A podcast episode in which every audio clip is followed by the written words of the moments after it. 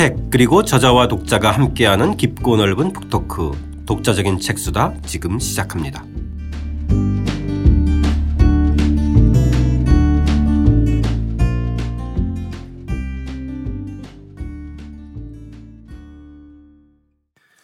주경철 선생님과 함께하는 주경철의 유럽인 이야기 우주의 실체를 파고든 불굴의 과학자 갈릴레오 갈릴레이 편 오늘은 두 번째 시간입니다. 망원경으로 우주의 속살을 들여다보다 시작하겠습니다.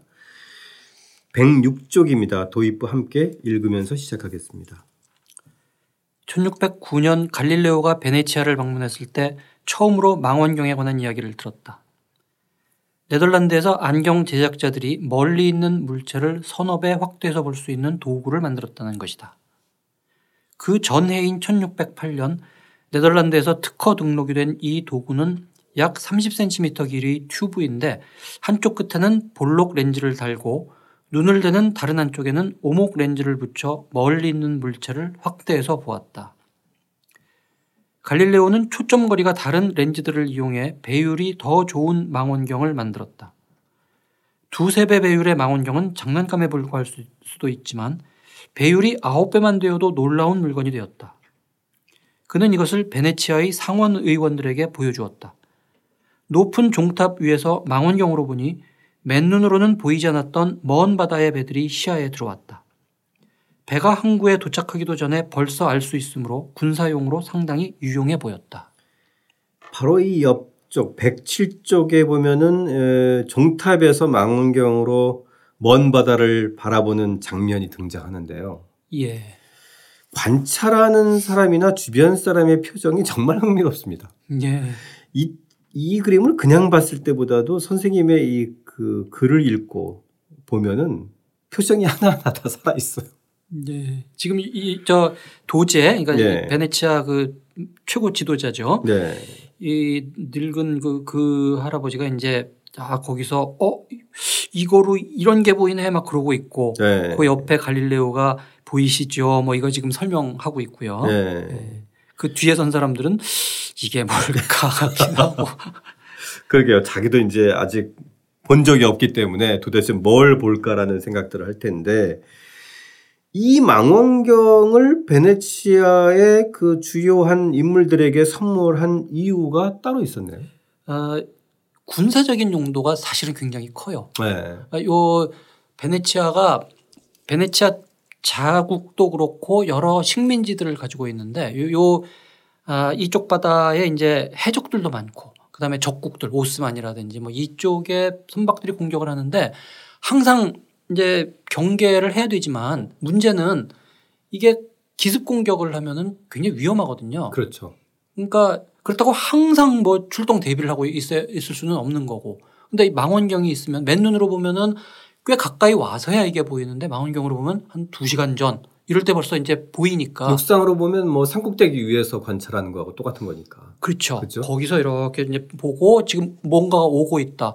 굉장히 유용하죠. 그러니까 이거를 베네치아에 이렇게 딱 들이면서 이렇게 좋은 물건을 제가 개발을 해서 이렇게 했는데 제가 그 외에도 여러 가지 잘해드릴 수 있는데 말하자면 이제 좀 좋은 대학 가서 좀 좋은 어떤 직위를 얻을까 뭐 요게 이제 작용을 한 거죠. 예. 보이지 않는 그런 프로포절. 프로, 어, 파도바 대학 교수인데 여기보다는 베네치아 쪽에 가는 게 여러모로 조, 좋은 거죠. 그래서 네. 이거를 이제 선물을 하고 환심을 살려고 했는데 조건 따져보니까 아니 못 가요. 이게 여러 가지 뭐 계약 조건에 묶여 있어가지고. 네. 그래서 이제 이럴 바에는 어, 피렌체 쪽으로 돌려야지. 그래서 이제 더 좋은 거 만들어 가지고 피렌체 그 코지모 2세 뭐 그 피렌체 대공이죠. 여기에다 선물을 한 거죠. 그래서 착심하고 달려들어서 이번에는 20배율의 망원경을 만들었어요. 네. 그러니까 8배에서 20배. 어유 굉장히 짧은 시간에 놀라운 기술적 진보를 한 거예요. 물론 이제 그 무지하게 어려운 기술은 아니겠지만. 근데 이제 기술 요거야말로 진짜 기술의 문제죠. 네. 뭐, 뭐 배율 해가지고 잘 깎아서 붙여 보면은 더 배율 높은 거 이게 만들 수는 있는데 실패를 많이 해요. 네. 희미하게 보이고 초점이 안 맞고 뭐 이러는데 어떤 때 이제 이게 20배짜리도 나오고 요런 게 어쩌다가 명품이 나오는 거죠. 요거를 그, 이 당시에 그런 렌즈의 기술들이 발달한 그 배경도 확실히 있었을 것 같아요. 그죠?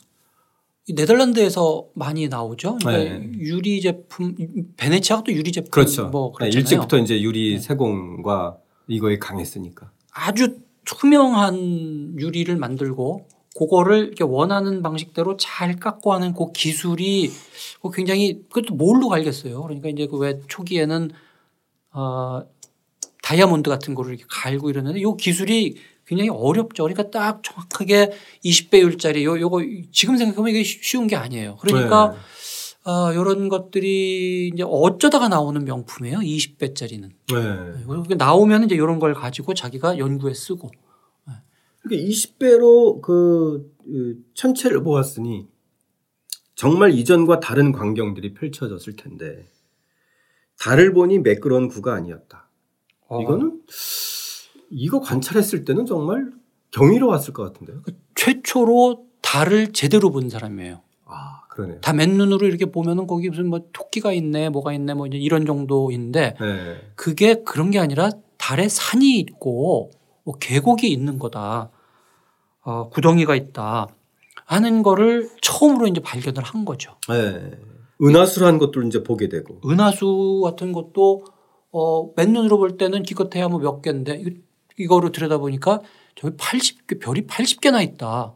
그래서 하여튼 보면 볼수록 여- 여태까지 몰랐던 놀라운 일들이 이제 일어나는데 네. 그 중에 예컨대 뭐 이런 거 달의 지구 반사광 생각보다 또 중요한 문제예요. 이게 옛날부터 알고 있었어요. 어, 금음 직전 금음 금음달 얇게 이렇게 네. 그러면은 그 노랗게 있는 그, 그, 그 달도 보이지만 그 옆에 원래의 그 보름달 모양의 그 나머지 부분이 희미하게 있거든요. 네. 이게 옛날부터 알려져 있었지만 이게 뭐냐 설명을 못 해요. 그러니까 이런 것들도 이제 자세히 관찰을 하고 그러면서 아 이게 태양 빛이 달에 바로 비치는 부분은 선명하게 보이고 나머지 부분은 일단 태양 빛이 지구에 닿았다가 지구에서 반사된 빛이 다시 달을 비추는 거다. 그러면 그게 이렇게 희미하게 보이는 거다. 이런 네. 이런 종류의 것들을 이제 차차 밝혀낸 거죠. 예. 자, 109쪽에 보면 새로운 망- 망원경으로 갈릴레오가 목성을 관찰하게 되는데요. 그 대목 한번 좀 읽어보겠습니다. 갈릴레오가 들여다본 천체 중 가장 놀라운 성과를 얻은 것은 목성이었다. 1610년 1월 7일 밤 목성의 동쪽에 두 개, 서쪽에 한 개의 작은 별이 보였다. 몹시 의아해하며 며칠 동안 관찰했다. 만약 목성과 관련이 없는 별들이라면 목성이 움직이고 난 후 그 별들만 따로 보여야 할 텐데 그 작은 별들은 목성과 함께 움직이는 게 분명했다. 그리고 목성의 동쪽에 있는 별의 수와 서쪽에 있는 별의 수가 달라졌다. 그러더니 1월 13일에는 별의 수가 4개가 되었다. 그동안 목성 뒤에 숨어 있다가 나타난 것이다. 결론은 명백했다. 그 4개의 작은 별은 목성의 위성이었다. 그는 자신을 후원하는 코시모 2세와 메디치 가문의 호의를 얻기 위해 이 4개의 목성 위성을 메디치 위성이라고 불렀다. 아, 목성과 네 개의 위성, 메디치 위성이라고 불렀다. 비즈니스 감각이 있어요. 있죠. 그렇죠? 예. 네. 뭐 괜히 엉뚱하게 무슨 지 뭐 딸 이름이라든지 이런 이건 뭐예요? 자기 직접 도와주는 이런 분들 위해서 메디치 위성. 네. 그러니까 말하자면 이제 이게 지구에 달이 있듯이 목성에 달이 있다. 그렇죠. 이거 맨눈으로 너무 작으니까 네. 맨눈으로는 안 보이는데 이 정도 망원경이면은 이제 보이는 거죠. 그것도 사실은 이게 좀 정말 아는 만큼 보이는 거죠. 이게 이 가능성이 있으니까 그걸 잘 들여다본 거고 들여다봤더니 옆에 저 조그마한 거 뭐지? 보통 사람 같으면 그냥 딴 데 휙 돌려서 봤을 텐데 이게 뭐지? 그러니까 이게 그런 관점으로 얼마나 오래 관찰했겠어요. 그죠? 그런 그렇죠. 목적을 가지고 네. 그 변화 양상을 봤다는 거니까. 이거 굉장히 꼼꼼하게 봐야 이거 보이는 거거든요. 그렇죠. 예. 관찰일지 다 기록하고 그림으로 그리고. 그림으로 그리고 몇날 네. 며칠 계속 관찰했더니 아 이게 이렇게 움직이고 뭐 세 개였다가 왜 네 개가 되지? 이런 게 눈에 띄어야 이제 이, 이- 의문을 제기하고 뭔가 이론을 만들어 가죠. 그렇죠. 예. 자, 그 근거로 이제 에, 책도 이제 쓰게 되는데 별들의 메신저 60여 쪽의 책으로 펴냈다고 하네요. 그죠? 예, 근데 이게 네. 이제 보면은 이, 이게 어, 뭔가 약간 위험한 요소가 있어 보이는 거죠. 네. 이게, 이게, 이게 굉장히 중요한 발견이긴 한데 이것이 가지고 있는 함의가 자칫하면 위험하다 그러니까 요럴 때 이제 별들의 메신저 이게, 이게 무슨 의미인지 잘 모르잖아요. 천동설을 옹호함 뭐 이런 거 했다간 당장 난리가 나니까 그러니까 주장과 이런 것들은 다 삭제하고. 그런 게 네. 뒤에 있고 아는 사람만 알- 알게 네. 하고 그러니까 이제 이, 이- 일부러 좀 모호한 제목을 붙인 거죠. 네.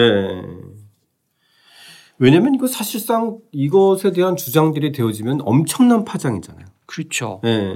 그러니까 이게 뭐 여기 저 썼지만 목성이 행성이고 달을 가지고 있다. 지구도 달을 가지고 있다. 그러면 지구나 목성이나 다 같은 위치고 그렇게 되면은 이게 지구와 목성이 태양 주위를 도는 거 아닐까? 네. 이제 이런 식으로 논리적으로 연결이 되죠. 이 110쪽에 보면 이, 이 당시 1609년 갈릴레오가 베네치아 지도자에게 보낸 편지가 실려 있는데요.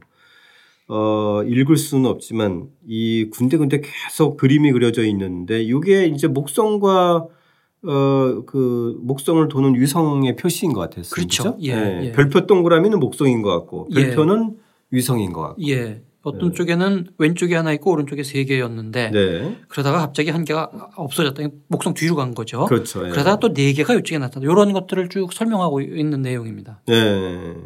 참 이런 서신들이 그대로 남아 있는 것도 참 경이롭네요. 예, 그렇죠. 예. 유럽의 무슨 문서 보관소, 고문서 보관소 가 보면은 정말 많이 모여져 있어요. 네.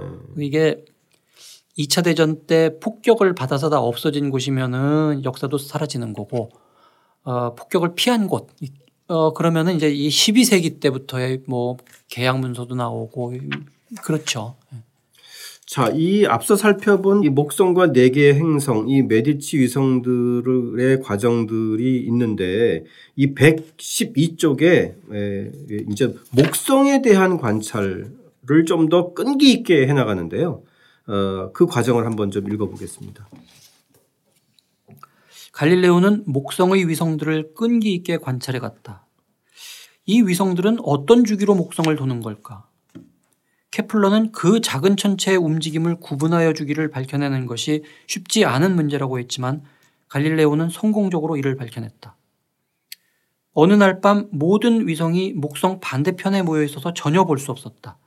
그는 이때를 기준 시점으로 잡은 후 위성들이 나타나면 차례로 그것들의 속력, 위치 등을 기록해 나갔다. 수년에 걸친 노력 끝에 그는 네 개의 위성의 공전 주기를 정확히 계산해냈다. 이 결과는 현대 계산한 값과 거의 차이가 없을 정도로 정확하다. 아, 이 대목에선 정말 경이로운 수준이에요. 예. 그러니까 케플러도 인정을 한 거 아니에요. 야, 그렇게 네. 작은 거 그거 봐서 거기에서 어떤 법칙, 뭐 주기 뭐 이런 거 그거 어려울 텐데 그러는데 몇 년 동안 그거를 관찰해 가지고 그거를 가지고 이게 몇 년 주기로 돈다. 이거 밝혀낸 거죠. 진짜 실험과 관찰은 엉덩이의 힘이라고 하는데 이건 정말 놀라운 끈기네요. 밤에 잠도 없나 봐요. 그러니까 얼마나 많은 그 이 관찰의 기록들이 쌓여야 어 하나의 그 반복되어지는 주기 법칙이 나 올까요? 그죠? 그렇죠. 네. 그러니까 몇 년의 과정이 있었던 거네. 그죠? 그렇죠. 네. 또, 또 이전에 뭐 티코 브라이라든지 뭐 이런 사람들의 연구 결과 그렇죠. 연구 데이터나 뭐 데이터. 이제 그, 일, 그 관찰 기록들이 남아 있으니까. 이게 또 이제 전수되고 이러면서 이제 쌓여 가는 거죠. 네. 자, 이런 노력으로 마침내 이 1610년 4월 피사 대학의 주임 교수가 되는데 살림이 좀 낮은 건가요, 이제? 나졌겠죠. 네. 근데 여전히 이제 보면은 어, 사정을 보면은 딸의 결혼 지참금도 마련하지 못해서 수녀원으로 보냈다. 예. 그 당시 지참금들이 굉장했나 봐요. 그거 뭐 이제 자기 지위에 따라 다르죠. 그러니까 네. 아, 서민들 같은 경우에 야 뭐 그렇지 않겠지만 자기가 바라는 정도의 그러면은 상당한 정도 재산을 모아가지고 결혼을 시켜야 되는데 그게 없으니까 이 이탈리아에서 이런 게 많이 있어요. 그러니까 네. 음, 뭐 딸이나 뭐 이렇게 지참금 대기 어려우면은 어, 수녀원으로 들여보내는 이, 이 이탈리아 굉장히 이뭐 널리 있는 그런 관행이죠. 근데 귀족들 같은 경우에는 이 거대한 재산이 흩어지는 걸 막고 한 곳에 집중돼서 이게 우리 가문의 힘을 지켜야 된다. 뭐 이런 고려인데 갈릴레오는 그 차원이 아니라 진짜 돈이 없어서 제대로 결혼을 못 시킨 거고 그래서 겨우겨우 이렇게 그 오히려 돈을 줘가면서 수녀원에 이렇게 두 딸을 밀어 넣어서 뭐 이러니까 이게 참 불쌍해요. 어떻게 보면 네. 이런 대학자가 아니 딸들을 수녀원에 보내는 사례들이 너무 많아서 궁금해했는데 한편으로는 그게 경제적인 이유가 컸군요. 어, 그 크죠. 네. 그러니까 가문의 고려예요. 어, 그러니까 이 재산이 이게 뭐 흩어지고 뭐 이런 건 막으려는 거죠. 그러니까 이 지금 결혼병이 너무 많이 드니까 그렇죠. 아, 예. 수도원으로 보내는 거네요. 예, 수녀원 뭐 수도원으로도 많이 보내요. 예. 아들이 여럿이다 그러면은 그, 그 들여보내기도 하고 이러죠. 예. 그 당시에 이 코시모 2세의 후원이 그렇게 후하지 않았나 봐요. 그러니까 이게 자기 연구하고 예. 자기 먹고 살고 뭐 그런 정도지 어, 뭐 그렇게 아주 파격적이는 않은 거죠. 그러니까 네. 딸 결혼하는데 지금 이렇게 힘들어하는 걸 보면요. 특징적인 것이 이 당시에 뜻하지 않은 도움을 받았던 린체이 학회예요. 네. 네. 이 린체이 학회의 성격 좀 궁금해지는데요. 이게 지금 린체이라고 하는 게 이제 스라소니라고 하는 건데 스라소니가 뭐 밤에 이렇게 굉장히 눈이 밝아가지고 밤에 돌아다니고 할 수 있는 뭐 그런 동물의 상징이었던 모양이죠. 그러니까 네. 눈 밝은 사람이라는 뜻인데 그러니까 과학적인 그런 탐구 정신이 강하고 이런 사람들의 모임인데 그러니까 어 말하자면은 상당한 수준의 아마추어 학자들 그 사람들이 모여서 우리끼리 공부도 하고 정보도 나누고 필요한 경우에 뭐 이런 탁월한 학자들 좀 도와주기도 하고 실제로 많은 도움을 줬던 것 같아요. 네. 만원경이라는 것도 어, 이 회원들 사이에서 만들어진 명칭이네요. 네, 그렇다고 그래요. 그러니까 네. 여, 이 학회에 가서 어, 갈릴레오가 이제 어, 이런 거를 가지고 연구를 하면 좋습니다. 그러면서 이렇게 봤더니 먼 곳을 보는 도구, 어, 텔레, 에, 스코페인 뭐 이, 이, 거 여기서 나왔다. 뭐 그러니까 두 어, 말을 이제 그 조합을 해서 네, 합친 거죠. 네. 자, 이 시기에 또 하나의 중요한 그 이슈가 바로 이제 태양 흑점에 관한 것이었는데요. 이 흑점에 대한 관찰 과정도 아주 흥미롭습니다, 선생님. 예. 예. 독특한 방법으로 관찰했어요. 태양을 직접 볼 수 없잖아요. 네. 맨눈으로도 못 보고 더더군다나 망원경으로도 이거 들여다보면 이제 뭐 못 보니까 네. 이거를 보는 방법을 이제 자기가 나름대로 개발을 한 거죠. 네. 어, 그러니까 렌, 망원경 앞에 종이를 몇 겹을 이렇게 만들어 놓고 그러니까 태양이 그 태양을 망원경을 통해서 그다음에 망원경 바깥에 종이를 통과해서 태양을 보게 음. 그렇게 하면은 이제 훨씬 눈이 덜 부시지만 워낙 태양빛이 강렬하니까 웬만큼 볼 수가 있는 거죠. 만약 네. 필터를 하나 그렇게 쳐놓은 건데. 그러니까 요즘, 요즘 얘기로 따지면 여러 개의 필터를 어, 장착해 놓은 거네요. 그렇죠? 그렇죠. 네. 네. 자, 그 관찰 기록이 매우 흥미로운데요. 114쪽입니다. 한번 읽어보겠습니다. 관찰 결과는 매우 흥미로웠다. 첫째, 흑점들이 태양 표면을 가로질러 움직이는데 그 길이가 날마다 조금씩 바뀌며 태양의 가장자리에 있을 때 길이가 짧아진다. 둘째, 한 흑점을 추적해 보니 서쪽 끝에서 사라졌다가 2주 후에 다시 등장했다. 태양은 스스로의 축을 중심으로 약 한 달 주기로 돌고 있었던 것이다. 그는 이 관찰 결과를 정리해 린체이 학회에 보냈고 학회는 이를 태양 흑점과 그 현상들에 대한 역사와 증명이라는 책으로 출판했다. 갈릴레오는 그간의 연구를 통해 천동설보다는 지동설로 기울었다. 금성이 달처럼 차고 이우러지면서 태양 주위를 돌고 목성에는 네 개의 위성이 있으며 지구가 태양 빛을 달에 비춘다. 이런 증거들로 보면 코페르니쿠스 체제에 부합하는 것으로 보였다. 네. 아, 여기서도 또 학회가 이것을 책으로 출판해 주는데 과학 쪽의 학회 예, 효시 같아요. 어, 요런 것들이 이제 이 시기가 되면은 많이 만들어지죠. 네. 민간 사회에서도 그러니까 이건 이탈리아나 뭐 프랑스의 어, 일부 뛰어난 도시들이나 이런 현상이긴 하지만 어, 근데 이게 이제 다른 무슨 문필, 철학, 뭐 음악 이런 것보다도 이런 자연과학 이거의 모임이 이렇게 만들어진다는 것도 참 흥미롭네요. 그렇죠. 네. 우리 왜그저 갈릴레오가 먹고 살아가는 방편 중에 하나가 자기 저 도와주는 대공의 아들한테 수학 과외하잖아요. 아, 예. 그러니까 대학 입학도 아닌데 네. 수학을 이렇게 그거에 대한 수요 같은 게 이게, 이게 많은 거 보면은 뭐 그런 최신의 어떤 과학에 대한 어, 라틴어 교육하고 수학 가- 교육하고. 뭐 이런 거를 이렇게 알고자 하는 그런 것들이 굉장히 강해요. 네. 네. 그 당시 좀 귀족층이나 상류층의 어떤 기초 교육 같은 성격을 가졌나 봐요. 역시 이게 이탈리아의 특성 아닐까요? 아, 이- 예. 이게 이때 어 나중에 이제 영국에 보면은 이런 현상들이 있죠. 네. 어 그런데 어 다른 나라에서도 이렇게 당시 발전하는 자연과학을 놓고 많은 사람들이 관심을 가지고 지원하고 이, 아, 이게 여기만큼 이렇게 뚜렷하지 않았을 것 같습니다. 네. 어쨌든 이 태양점과 그 현상들에 대한 역사와 증명이라고 하는 어, 이 연구 결과, 이 관찰 결과가 지구가 돈다. 이것의 어떤 시발점이 된 거죠. 선생님. 그렇죠. 이게 어느 한순간 그렇게 주장했다기보다 그렇죠. 이런 것들이 자꾸 누적이 돼요. 그러면 이, 이런 정도의 이렇게 저 증거들 가지면은 이거 천동설 맞는 거 아니야 라고 이제 자꾸 기울어 가는 거죠. 네. 그때도 천동설이 맞다고 당장 이야기를 하는 건 아니지만 이걸 자꾸 그 다음에 나오는 책들을 보면 교회 쪽에서 보면 이거 좀 이상하네. 이거 천동설 쪽으로 가고 있네라고 하는 게 이제 보이죠. 네. 자, 이 갈릴레오 이제는 새로운 관찰과 주장들이 학회에서 출판되어지면서 이전과 다르게 더욱더 주목을 받게 되면서 이제 좀 점점점 유명해지는 그런 흐름인데 그만큼 이제 비판의 대상으로 부각된다는 말이기도 합니다. 그죠? 그렇죠. 이게 네. 뭐, 어, 워낙 뛰어난 학자고 여러 성과들을 내고 그러고 있는데 그 말하는 내용들이 어, 성경에서 말하는 것, 교회에서 가르치는 것과 자꾸 이렇게 반대되는 것들을 자꾸 자꾸 내놓으니까 어, 교회에서 이제 너 분명히 지동설을 이야기하고 있는 것 같다. 네가 그렇게 그럴 것 같으면 확실하게 증거를 대라.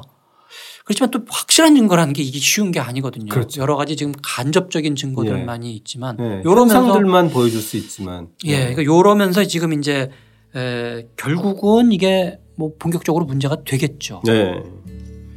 자, 주경철 선생님과 함께하는 주경철의 유럽인 이야기 갈릴레오 갈릴리페는 다음 시간에 과학과 종교의 공존을 모색한 근대인 편으로 이어가겠습니다. 함께 해 주신 청취자 여러분 감사드립니다.